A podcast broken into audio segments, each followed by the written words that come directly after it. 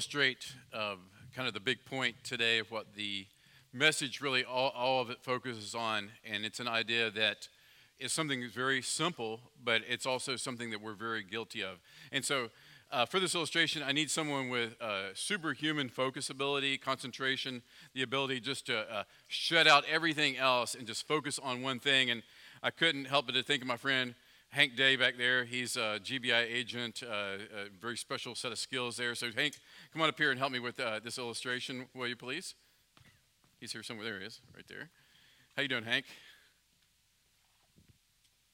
Thanks for all you do, law enforcement. Appreciate it. My brother's in law enforcement, and these guys uh, don't get enough credit for sure. All right, so in this uh, illustration, what we're going to do in just a second, uh, you're going to have 10 seconds to stare at a photo. And I need you to take in as much as you can with those, in those 10 seconds, and then the picture's going to go away. And then falling back on your experience and just your natural, natural giftedness, you know, of, of focus and concentration, you're going to tell us the answers to some questions based upon the picture. Okay, so don't help him. You guys stay still while he's focusing and as he tries to answer the question. So just turn around and face the screen. I'm going to cue Cameron. It's going to come up for 10 seconds. And then after that, uh, we'll go to the screen with the questions. All right, you ready? A little nervous? This is big, right? This is big stuff, right? All right. All right, here we go. Picture.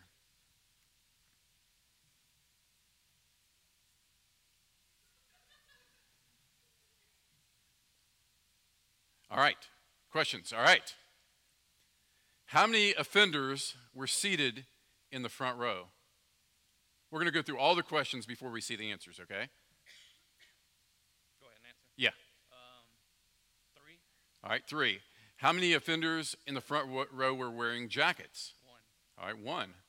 How many other individuals, not offenders, are in this picture? Two, okay, two. Doing pretty good, I think, so far. And what object is clipped on the instructor's jacket? A badge or name. A badge named, oh, very good. Okay, let's see the answers to these questions. All right, how many offenders? You got that right? Three, right? Good job. How many offenders were uh, um, in the front row were wearing a jacket? You said one. One's right. How many other individuals? Two. Correct. 100%, man. ID badge. You got them all correct. All right, there's a fifth question that um, not up here, but I need to ask you as well, okay? What was the idiot doing behind you? No, I'm just kidding. He's not an idiot. Michael Smith. What was he doing behind you while you were watching this? Absolutely have no idea. You have no idea? You, you mean you don't know what Michael was doing back there while you were answering and you were focusing? Why not? I guess I had tunnel vision on the. Tunnel vision. You did hear some laughter, though. You did pick up on that, right? Or were you so focused you didn't even hear that? Oh, they were laughing at me. all right. Well, thanks, Hank, for appreciate it. So, what's the point of that? All right. What's what's the big idea? The big idea is is this right here. This. Uh, go ahead, Cameron. Next. What you focus on determines what you miss. All right. That's a, a very very uh, you know common sense thing, right? What you focus on determines the things that you missed. And Hank was focused. He was zoned in. He was a little nervous, wanting to make sure he gets all the questions right.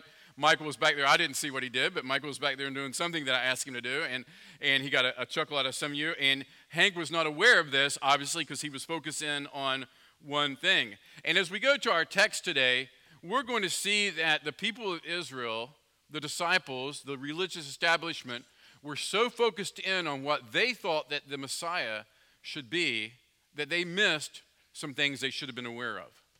They were so focused in on their expectations, and that determined some things that were critical that they missed that Jesus is going to enlighten his disciples about today. So if you will turn over to uh, Mark chapter 8, and we're going to be in verse 27, and we're going to go through 9 1. We're not going to make it that far. This is going to be a two parter, and we're going to um, discuss this again next week. But as you're turning there, the people, uh, the religious establishment, the elders, the, uh, the, the, the scribes, the Pharisees, these people knew that a Messiah was coming. They knew that the Messiah would be a king. They, in fact, knew that the Messiah would be a shepherd to the people of Israel. He would be a shepherd to them, and they were even aware that he was going to be a redeemer. But some way they overlooked that the Messiah would have to suffer. The Jews rejected Jesus as Messiah because they failed to see what in their eyes they had these expectations And they saw this restorer of Israel, this, this person who would come back and create this national prominence that Israel knew in the times of David and Solomon. And that, that this was their idea someone who would destroy their enemies, establish the eternal kingdom. They got a lot correct, but they missed some important critical things, which we see in passages like Isaiah 53 and Psalm 22 of a suffering Messiah who would be persecuted and would be killed. And so they were focused on a Messiah, a, a, Savior, a King who would bring victory to the people, but not one who would bring suffering, would suffer for their sins, one who would die for their sins. And so, just like the religious people of the day needed to redirect their focus on some other areas besides just, hey, we got a king coming, we got this Messiah coming who's going to do great things for us. Just like them, sometimes we can focus so much in on what Jesus does for us that we ignore some of the things that Jesus calls us to do and asks us to the way to live our lives in light of everything that he's done. So as we read this passage, follow along. We're going to read through the whole section and then we'll talk about it. Verse 27. And Jesus went on with his disciples to villages of Caesarea Philippi, and on the way he asked his disciples, "Who do people say that I am?" And they told him, John the Baptist, others say Elijah, and others one of the prophets. And he asked them, Who do you say that I am? And Peter answered him, You are the Christ. And he strictly charged them that they should tell no one about him. And he began to teach them that the Son of Man must suffer all, many things and be rejected by the elders and by the chief priests and the scribes and be killed, and after three days would rise again. And he said this plainly. And Peter took him aside and began to rebuke him. And turning and seeing the disciples, he rebuked Peter and said, Get behind me, Satan, for you are not setting your mind on the things of God, but on the things of man. And calling the crowd to him with his disciples, he said to them, If anyone would come after me, he must let him deny himself, take up his cross, and follow me. For whoever would save his life will lose it, and whoever loses his life for this, my sake and the sake of the gospel will save it. And what does it profit a man if he gain the whole world and forfeit his soul? For what can a man give in exchange for his soul? For whoever is ashamed of me and my words in this adulterous and sinful generation, of him will the Son of Man also be ashamed when he comes in the glory of his Father with the holy angels. And he said to them, Truly I say to you, there will be some standing here who will not taste death until they see the kingdom of God after it has come with power. Let's pray and we'll look at this. Father God, we thank you for your word that reveals to us a full picture of who you are. And God, we, we must confess that sometimes we like to cherry pick and pick and choose the parts of you that we like while ignoring the parts of you that we don't like. And Father God, I pray that today, as a church, as individuals, God, we will understand the full calling of what you've asked of us. And we'll comprehend more of the grace that you've enabled us and given us to enable us to live the way you've called us to live. In Jesus' name, amen. As I said last week, Mark 8 is, is a turning point in the gospel. After these events, Luke literally says that Jesus sets his face to go to Jerusalem. To set his face is an idiom to mean he's resolved. He's, he's headed toward Jerusalem. He's headed to the cross, his destination, his journey to Jerusalem, to his crucifixion and his resurrection.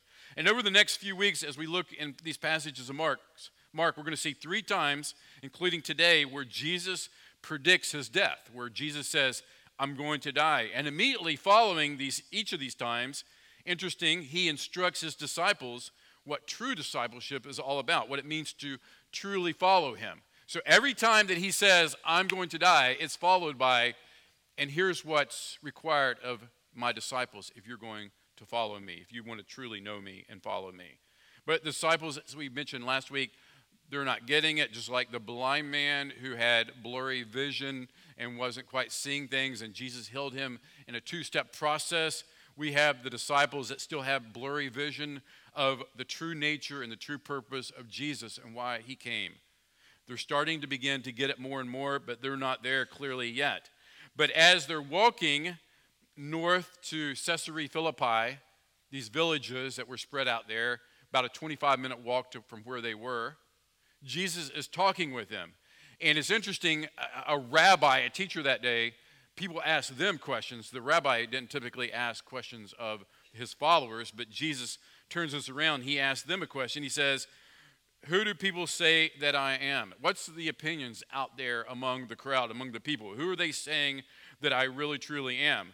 And the disciples began to give feedback of what the people were saying. Some were saying that he's John the Baptist. What, what is that about? If you think back a few chapters, back in chapter 6, when Herod had John the Baptist killed, and then Jesus began to do all these miracles and these great things, uh, Herod literally thought that J- Jesus may have been John the Baptist reincarnated. In fact, in verse 16 of chapter 6, when Herod heard of all the stuff that Jesus was doing, uh, he said, John, whom I beheaded, has been raised. And so some people were following Herod's lead and thinking maybe this was John the Baptist to come back to get his revenge against Herod. Others were saying Elijah. And, and, you know, that wasn't really a bad opinion, truthfully. If you look in the book of Malachi and you see the prophecies, there was going to be this Elijah like figure who came as a forerunner to the Messiah, but they missed the fact that John the Baptist was that Elijah figure and Jesus being the Messiah. But people thought he's the forerunner. He's this guy coming to pave the way for this Messiah, but surely he's not the Messiah. And others thought that he was one of the prophets. And so these were all positive opinions, much like today, where you ask the average person on the street, even oftentimes in other cultures that don't accept Jesus at all, and they'll still say he was a prophet, he was a good man, he, you know, he's a, a good example for us to follow you know, uh, he's good to teach our children about. You'll get all these positive opinions about Jesus, but they stop short of who Jesus really was. They applaud him, but denying his reality of who he really is and what he came to do. And so during Jesus' time, he polls the disciples. No one is saying that Jesus is the Messiah, except for who? Who's been who said that so far in Mark? Who said that Jesus is the Messiah? Anybody know? Who is it? I don't, I am not sure, but I, I, hope you said the demons, right? The devils, the demons had actually said that Jesus was Messiah. That's the only people up to this point who had pointed out that Jesus was Messiah were the demons, and he told them not to say it. And so, in spite of the incredible miracles and healings, Jesus just did not fit the bill for who they thought the Messiah should be. And so now he turns and he asks his disciples personally. He looks them in the eye and he says, but who do you? Who do you say that I am? And Peter, true to form, right? The first guy to always speak up. Yeah, just a little bit of trivia. Anytime that the, the, the uh, names of the disciples are mentioned in the Bible, it's always Peter first Peter, James, and John. He was the guy who was always out there in the front making the bad decisions, but he was also the guy later on who's going to lead in turning the world upside down. And, and, and so Peter is an interesting guy, and Peter is a, a great role model for those of us who need lots of help and lots of grace, right? Because God's still working on us. And, and so he nails it, he gets it right. He says, You're the Christ. And what, what's that? The Christ. And he's really the spokesperson here for all the disciples.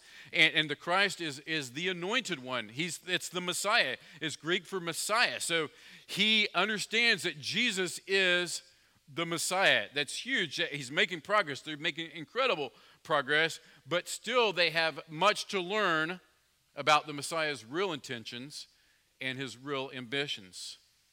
Because just like the culture of the day, they perceived the Messiah to be one who had political and nas- national expectations that he was going to do these great things for Israel as far as physically leading them back to prominence. But Jesus, although he never ever uh, den- denied someone or turned someone away for claiming that he was Messiah other than the, uh, the demons, and he didn't deny that he was the Messiah, he was unwilling to accept this title from his followers because of all this baggage and all this stuff that came with their concept of what the Messiah would be this political figure and this revolutionary. And so the disciples anticipated, and we know this from other passages we'll see later, they anticipated following Jesus and now that he's Messiah and they've, they've named him, you're the Messiah, their expectations is this is their road to glory. This is their road to fame and uh, uh, prominence. This was going to set them up really, really well. And they believed that power and privilege were their destiny. But because of this misunderstanding and they're not understanding what Jesus really was, what kind of Messiah he was, in verse 30, he continues to say, Look, don't tell people who I am yet. We're not, it's not time for this. So he charged them not to tell anyone about him. And so, even though they still need instructions, Peter's confession here is a critical turning point. And he understood that Jesus was the promised one of God. He was unique he was special. But they were about to be utterly shocked by what Jesus was about to reveal next. This is definitely a new chapter in their education. Verse 31. And he began to teach them that the Son of Man must, must suffer many things and be rejected by the elders and the chief priests and the scribes and be killed, and after three days would rise again. And he said this plainly. And Mark makes note of the fact that he says it plainly because so much of Jesus' teaching has been by way of parables, uh, by way of analogies, hidden meanings at times. And it makes note that this was said plainly, just straight out. There's no allegory here, there's no hidden uh, message here. Straight out, here's what's going to happen to me, he tells his disciples. And his choice of, of terms for himself, the Son of Man, which is one that he used over 80 times in the Gospels, was prophetic. It, it, it, speaks to what, what Daniel and Zechariah prophesied years before. And he says that the Messiah, what did he say? Look at the verse. He would suffer many things. He'd be rejected by all the religious establishment of the day in Jerusalem. He would be killed and he must rise again after, and he would rise again after three days. And what's it say? It says he must, he must do these things. There was no other way. There was no other way. Why? Scripture tells us from before the foundation of the world, this was God's plan that He set in motion. That the Son would suffer, be rejected, and ultimately killed to redeem His people from the righteous wrath of God against us and against sin. The punishment for sin before Almighty God was death. And if Jesus was to save us, it would be necessary for Him to make full payment for our sins and take the full wrath of God in our place. That was the plan from the foundation of the earth. And Peter, again, he did not like what he heard, right? What'd he do? Jesus, come here for a second. Pull you away from the other guys, all right? These, these guys, you know, they're not quite ready to hear what you, what you said. Jesus, you're not making sense. That's not correct. We're not going to allow that to ever happen. And he has the audacity, it says, to rebuke him. He began to rebuke Jesus for what he said. You see, messiahs don't get killed by the authorities. That's not the Messiah. A Messiah doesn't get killed. A Messiah who would be a Messiah who would be killed shows himself plainly to not be the Messiah. He was a false Messiah. And also, I'm sure they were well aware as Jesus spoke plainly what this meant for them as well. This was a death sentence on them. If Jesus was going to die, then it was probably true for them as their followers that he would be rejected and he would die. They would probably be, would also suffer, be rejected, and die. And this was the last thing that they wanted to hear. The last thing. What you focus on determines what you miss. What you focus on determines what you miss. Why did they not see the Messiah in light of Isaiah 53. They saw the king, they saw the prominence, they saw the ruler, they saw the redeemer, they saw the shepherd, but here is the Messiah that they missed. But he was pierced for our transgressions, he was crushed for our iniquities. Upon him was the chastisement that brought us peace. And with his wounds, we are healed. All we like sheep have gone astray. We have turned every one to his own way, and the Lord has laid upon him the iniquity of us all. If that's not the substitutionary atonement in the Old Testament times, I don't know what is. How could it say it any clearer? Isaiah 53, written hundreds of years before Christ. The suffering servant. But this is not the idea of the culture of who the Messiah would be. This was definitely not the idea of what the disciples thought the Messiah would be. And it's one thing to question your teacher, even to disagree with your teacher, but to rebuke your teacher, that takes some boldness. And this word rebuke was the same that Jesus used for silencing the demons and judging them to be worthy of condemnation. Why did he come down so tough and so hard on Peter here? Why did he chastise him and begin to, in fact, call him Satan? Why, did, why would he do that? Well, first of all, Peter expressed an understanding of a Messiah who could be a king without the cross. And even though Peter's rebuke for Jesus was out of love for Jesus, he was way out of line. And he missed that Jesus, what he would have to go through. So let's make this personal for a second. All right? If they could miss the Jesus who was clearly revealed in Scripture, Isaiah laid it out as about as clearly as you possibly could that he would take our iniquities, he would suffer, and he would die for our sins. Yet for us, I think in our cultural Christianity and the way that we want an easy, comfortable Christianity, that we can want a Savior without a Lord. That we can want a Savior without a Lord. We want the bliss of heaven without carrying the cross, which we'll talk about next week on this earth. We want the security of eternity without having to suffer like our Master suffered. In some way, we twisted it around and we've made Jesus into a Messiah that we can control, a Savior that we can control, that we can make in our image. And what do we do? We're, we're very good at looking at God's Word and just removing the parts that we don't like or don't want to hear. And we argue with God or we justify our behaviors and our actions when we don't like what God says about a certain topic or subject that we may feel differently about.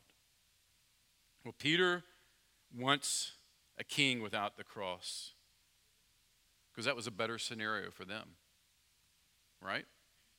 The same way that us having a, a Savior without a Lord is a lot better scenario, right? I get eternity, but I can live life now for the way that I want to live it. I can pretty much do what I want and have the eternal security that I'm going to be in heaven with God one day, but I'm not going to pay attention to the other things that Jesus said, like taking up my cross and following him and suffering like he suffered.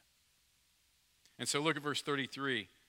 When Peter comes up and he begins to rebuke him, Jesus turns around and he rebukes Peter and he, he, says turning around so he spun to face peter and he sees the other disciples and they're back there probably approving of peter you know what he's doing. Thanks peter for being our spokesman. We're not going to let jesus do this. And, and he spins around and he says get behind me satan. Get behind me satan. So one minute peter is led by god to confess his faith in jesus as the messiah and the next he's expressing the thoughts of satan. Wow. And jesus treats Peter as if he were Satan or a demon possessed man. And this harshness is necessary. Why did Peter get equated with the devil? Why did get behind me, Satan? Why would Jesus do that? I believe the reason why is because Peter presented the same temptation to Jesus that the devil presented to him in the wilderness at the beginning of Jesus' ministry. Think way back, chapter 1 here. Basically, you can be king without going to the cross, is what Satan told Jesus. You can, be a king, you can be the king without going to the cross. The cross isn't necessary. And so Peter thought that he had a better plan than God. And he wants Jesus to fit his agenda, to his mold of what he thinks the Messiah should be. But yet Jesus tells him something completely different. In verse 33 says, the second part of 33, for you are not setting your mind on things of God, but things of men. He says, you're following just the feeling of the day, the thought of the day, the spirit of the age. You're not looking at what God said. You're not seeing the full counsel of God here. See, God's way was something totally different. Man's Messiah was something totally different than God's Messiah. As I was preparing for the sermon, the verse that popped in my head at this point was Proverbs 14 12. There's a way that seems right to a man but the end is the way to death. There's a way that seems right, but the end is death. And look, being real practical and very straightforward, the majority of us, when it comes down to it, we put more emphasis and more credibility into how we feel at the moment than what God says at the moment. And that's probably a, a, natural fleshly reaction for sure, but it's not a Holy Spirit driven response. Fear is a natural response to bad news. Frustration is a normal reaction when things don't go our way. But it's not God's way of dealing with situations. It's not God's way of viewing the reality of this world. It's man's way, it's ways of our flesh. And so some of you may be wired more this way than others, but you just can't get past your feelings. And you see what God says, that God says this, and then you say, But I feel this way. And surely God would never, ever discount my feelings, right? God would never go against the way I feel because my feelings are my reality. And God says, Look, I've given it to you in black and white. Don't lean on your own understanding. In all your ways, acknowledge Him, and He will direct your path. There's a way that seems right, but the end is death. So just fill in the blank where you've been arguing with God about something in your life that God says, This is my plan, this is the way it should be, and you say, But that doesn't feel right, that doesn't feel good. I want to do it my way.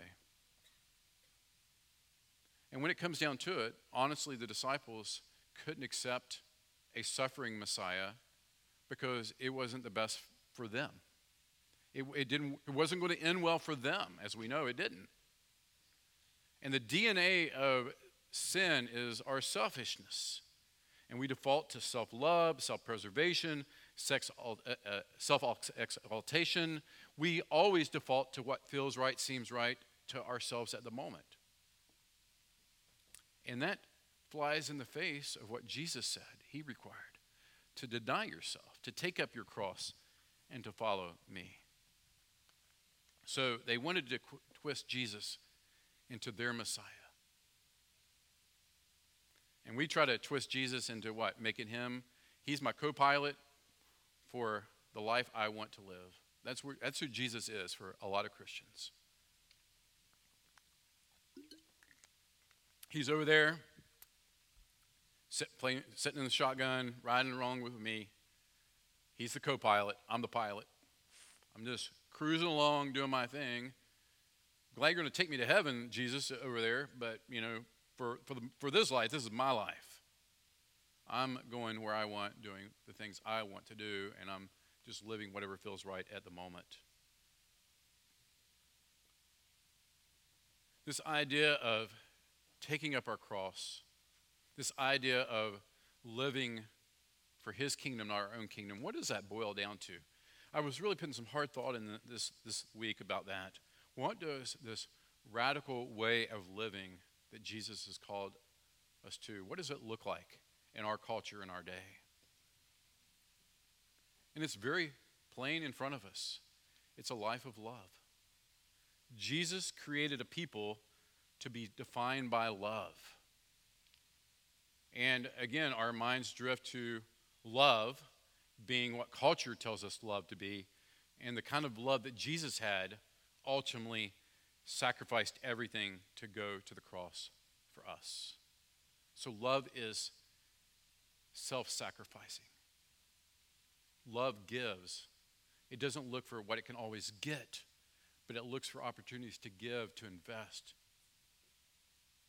And so, if you hear anything this morning, hear this. The DNA of sin is my life for me. And the DNA of God's kingdom is the Holy Spirit now lives inside of you and gives you the power, the strength, and the willingness to live a life of love. Deny yourself, take up your cross, and follow. Jesus taught in John 13 a new command I give you love one another. A new command. He's creating a, new, a people that this is defining of them. Love one another. As I have loved you, how did Jesus love them? You must love one another. And then he adds, By this, everyone will know that you're my disciple if you love one another.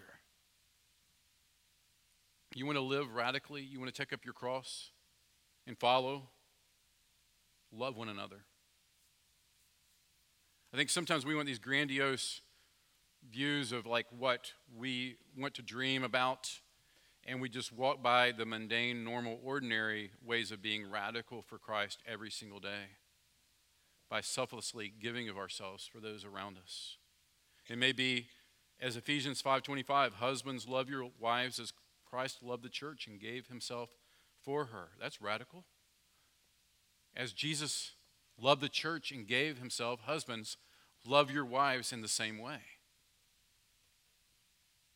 That's why we're doing date night, and Jeremy did a great job of explaining that. It is going to be uncomfortable at times to begin to talk about things that you would much rather keep like in the shadows and keep buried and not to deal with. But are you loving your wife the way that Christ loved the church and gave himself for her? I said this a few weeks ago that the selfish my life for me way of living is saying, I'm not going to confront these things that we both know are issues in our marriage, that are, are things that we know are causing our lives not to reflect the glory of Jesus the way that it should. I'm not going to do these things. And we can make all the excuses we want to make at this point, but the bottom line is we're being selfish. We don't want this to hit the fan. We don't want to deal with it. We don't want the fallout initially from it. And so we just sweep it under the rug, go on our merry way, and keep living life, not reflecting the glory that God is calling you, call, calling you to reflect through your life and through your marriage. Ephesians 4:32 Be kind to one another, tender-hearted. Why should we do this? Why should we forgive one another? Because God in Christ forgave you. You see, you see a pattern here in Scripture? Just like Jesus, Jesus lived this way. I'm his child. I'm his son. I'm his daughter.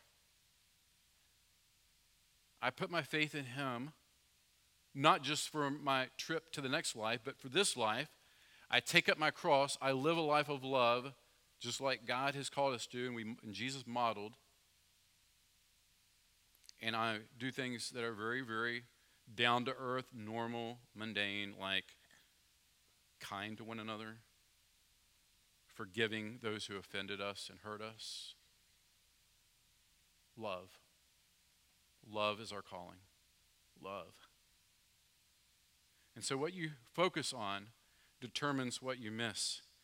We want the lavish riches of grace for ourselves but do not want to have to make sacrifices of grace for others, do we?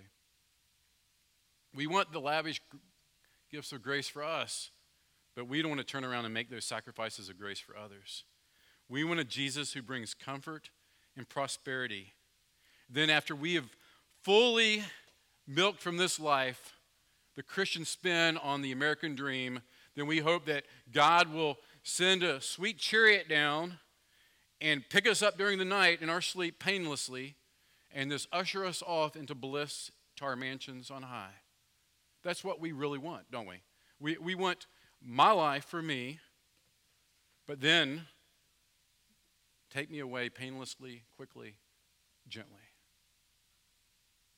You see, if we really are honest, if, if the DNA of sin is selfishness, God, my life for me, I don't need you in these areas of my life, or just enough of you to make me feel guilt free, then we really see sin a little bit differently than we naturally do, right? Because sin is what they do at one o'clock in the morning at that bar on the way out of town. Or sin is that guy who we all know is, is cheating on his wife. Or sin is that person who's so angry with life that they just let it spew out of their mouth all the time. But you see, if the DNA of sin is selfishness, then it can disguise itself as religion, as a smile, as even service. Because ultimately, it's makes me feel better, makes me happier, makes me just get by, makes my life more comfortable. And it's ultimately still all about me. Verse 35 For whoever will save his life will lose it. But whoever loses his life for my sake and the gospel will save it.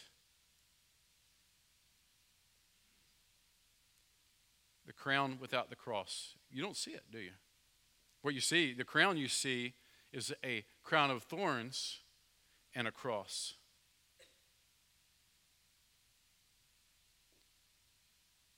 Where do we get this type of ability to love?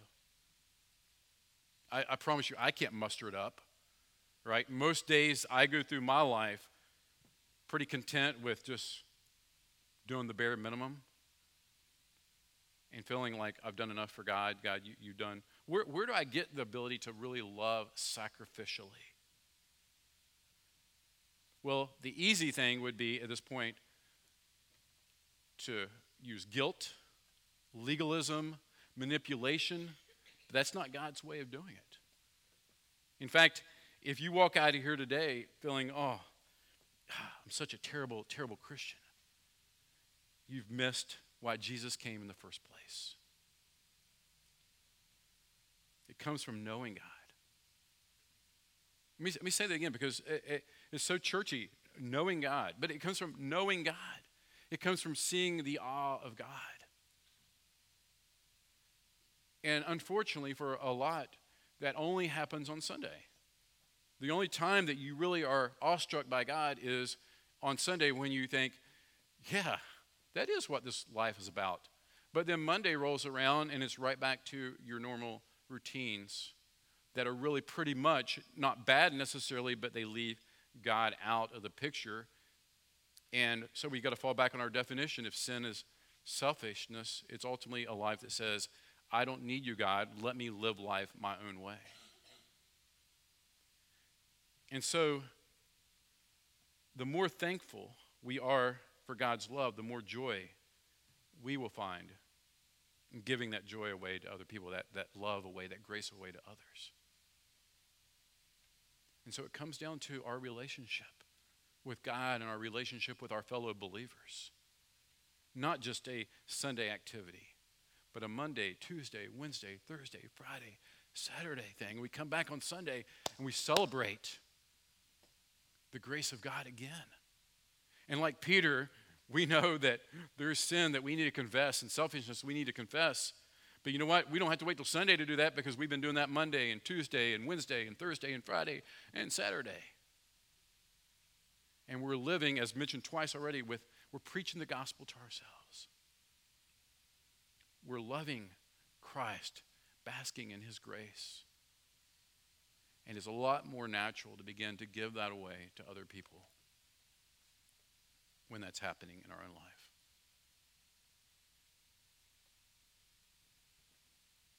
So, what are you missing? What do you focus on? And what are you missing? Are you focusing on I'm glad I got Jesus for eternity. I'm glad I have Jesus. I am glad I have Jesus for eternity, but not at the expense that eternal life starts in the here and now. And God didn't give you the Holy Spirit just so you could feel better on Sundays. God gave you the Holy Spirit to empower you to use the gifts that He's given you to live every day for His glory and for His kingdom. And as Jesus taught His disciples to pray, should be our prayer. Your kingdom come, your will be done on earth, right here in this little spot of earth that God has given me stewardship over. Your kingdom come, your will be done in these moments, in these spots, as it is in heaven. That's a radical life. It is. It's a radical life.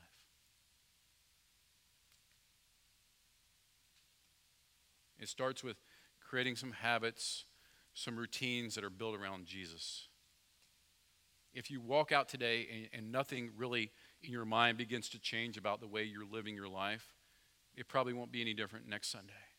But if you allow the Holy Spirit to say, here's the, some things I need to change, some priorities that need to be redirected, some time that needs to be allotted differently, some people I need to probably move away from, and some people I need to move closer to.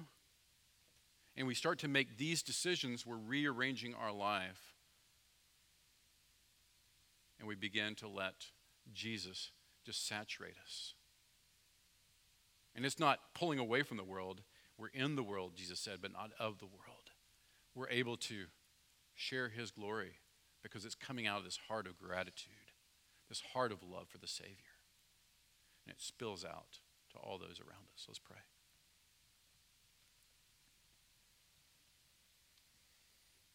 God, it's only your grace that enables me to lose myself and love sacrificially because that's not something I want to do.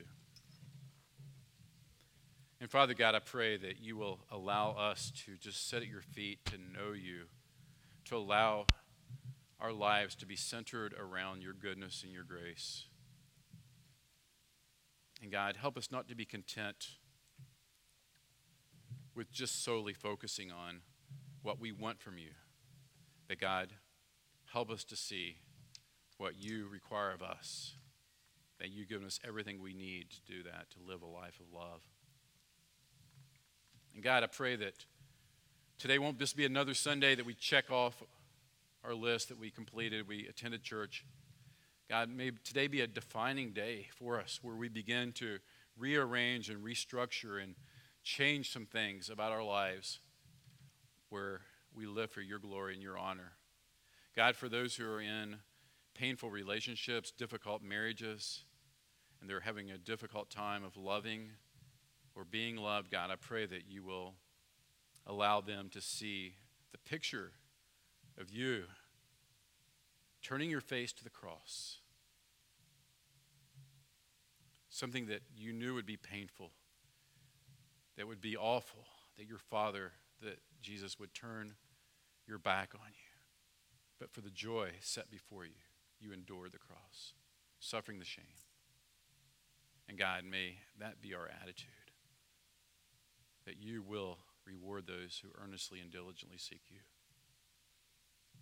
I pray grace on the lives of those who are struggling. God, I pray for grace on those who need to confess sin right now, that they will just lay that at your feet to, to allow you and your grace to remove the guilt that you took on the cross for them and the pain that they carry around of hurt relationships and difficult people in their life who have done great damage to them, God. And may they, like you on the cross, Jesus said, Father, forgive them, for they don't know what they're doing.